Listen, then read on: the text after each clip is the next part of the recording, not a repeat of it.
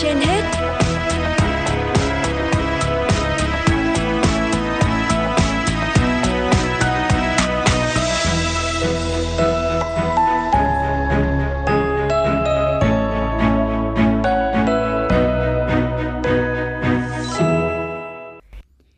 Thông và Thu Thảo xin được kính chào quý vị thính giả đang theo dõi chương trình Sức khỏe trên hết của Đài Phát thanh và Truyền hình Hà Nội.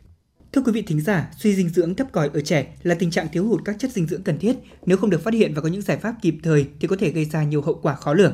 Thiếu hụt dinh dưỡng ảnh hưởng trực tiếp làm cho tất cả các hệ cơ quan của cơ thể giảm phát triển, bao gồm cả hệ cơ xương, hạn chế chiều cao của trẻ. Bên cạnh đó thì nhiều nghiên cứu cũng cho thấy trẻ bị suy dinh dưỡng thấp còi có nguy cơ cao bị tấn công liên tục và lặp đi lặp lại bởi các bệnh nhiễm khuẩn, thậm chí có khả năng tử vong bởi các căn bệnh nghiêm trọng như là tiêu chảy, viêm phổi, sởi. Trẻ suy dinh dưỡng thấp còi có xu hướng thay đổi các hành vi tình cảm xã hội như là tỏ ra thờ ơ hay quấy khóc, không hứng thú với các hoạt động vui chơi cũng như khám phá cuộc sống. Và điều này không chỉ hạn chế sự tương tác của trẻ với mọi người và thế giới xung quanh mà còn khiến trẻ mất đi khả năng học hỏi của mình.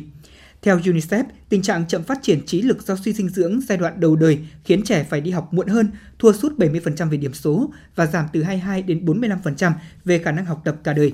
Trẻ suy dinh dưỡng thấp còi có thể để lại nhiều hậu quả khó lường.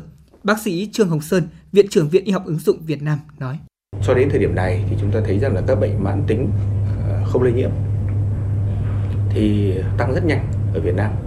Và ở đây thì nó có bốn nhóm chính. Một là các nhóm bệnh liên quan đến tim mạch.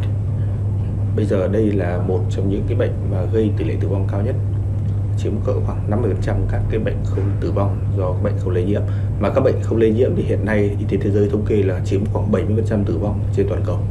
Như vậy chúng ta có thể thấy là tim mạch chiếm sơ sơ là nó cũng cỡ khoảng là một phần ba các tử vong. Tiếp theo đấy là vấn đề ung thư. Chúng ta thấy rất là vấn đề ung thư liên quan đến các cái dinh dưỡng cũng khá là nhiều. Và đây chúng ta mới đang nói về dinh dưỡng, chưa nói về thêm về cả vấn đề vệ sinh toàn thực phẩm. À, tiếp theo nữa là những vấn đề liên quan đến các bệnh hô hấp và cuối cùng là các bệnh tiểu đường trong những năm vừa qua cũng tăng rất nhanh. Thì đấy là những cái ảnh hưởng của những cái, cái phong cách ăn cũng như là kiểu ăn của chúng ta đối với cả cái tình trạng dinh dưỡng cũng như là sức khỏe.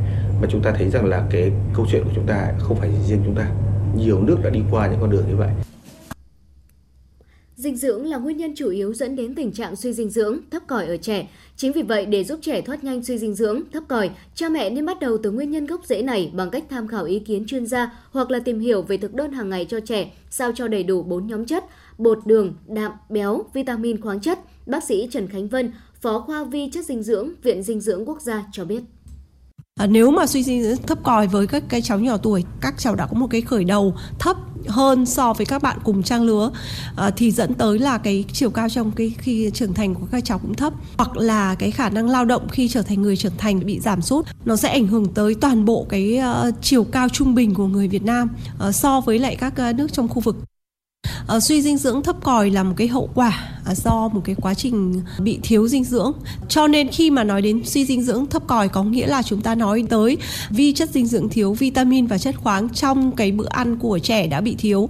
Và vì thế cho nên là tất cả những cái um, chế độ ăn này nó sẽ ảnh hưởng tới cái sức khỏe của trẻ. Ngoài cái việc là uh, ảnh hưởng tới cái tỷ lệ bệnh tật cũng như là tử vong thì uh, trong một cái, cái bối cảnh xa, thế nhưng mà các cái uh, ảnh hưởng khác, ví dụ như là khả năng học tập của các cháu là sẽ bị giảm sút, hoặc là cái khả năng lao động khi trở thành người trưởng thành bị giảm sút, do là cái ảnh hưởng của một à, quá trình rất lâu dài từ nhiều thế hệ trước, cho nên là ảnh hưởng tới nhiều thế hệ. Và cái vấn đề về cái vi chất dinh dưỡng thì à, do là khi mà chúng ta nói đến cái vi chất dinh dưỡng thì chúng ta lại nói đến cái chất lượng bữa ăn. Thành phố thì cái tỷ lệ tiêu thụ thịt đã tăng lên nhưng mà rau quả thì vẫn còn thiếu, và cái bữa ăn thì mất cân bằng về dinh dưỡng, trong khi cái nhu cầu vi chất dinh dưỡng là nhu cầu hàng ngày. Và vì thế cho nên là cái chất lượng bữa ăn của chúng ta phải được đảm bảo, cân đối giữa các loại thực phẩm hàng ngày. Một trong những cái giải pháp mà Viện Dinh dưỡng đưa ra là tăng cường các vi chất dinh dưỡng vào thực phẩm để nhằm tăng thêm cái giá trị dinh dưỡng cho bữa ăn của người dân. Suy dinh dưỡng có thể nhận biết sớm nếu cha mẹ theo dõi tình hình sức khỏe và thể chất của con thường xuyên. Các chỉ số về cân nặng và chiều cao là những chỉ số có thể nhận biết dễ dàng. Trẻ suy dinh dưỡng về cân nặng là có mức cân nặng nhẹ hơn hai mươi phần trăm so với chuẩn cân nặng trung bình.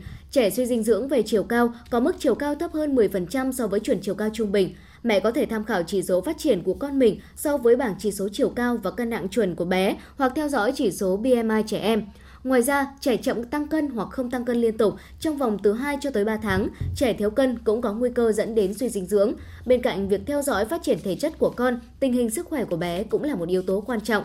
Với những bé có biểu hiện đau yếu, kém linh hoạt, thường xuyên mắc các bệnh lý nhiễm trùng, có nguy cơ suy dinh dưỡng và cần được thăm khám để sớm có biện pháp khắc phục.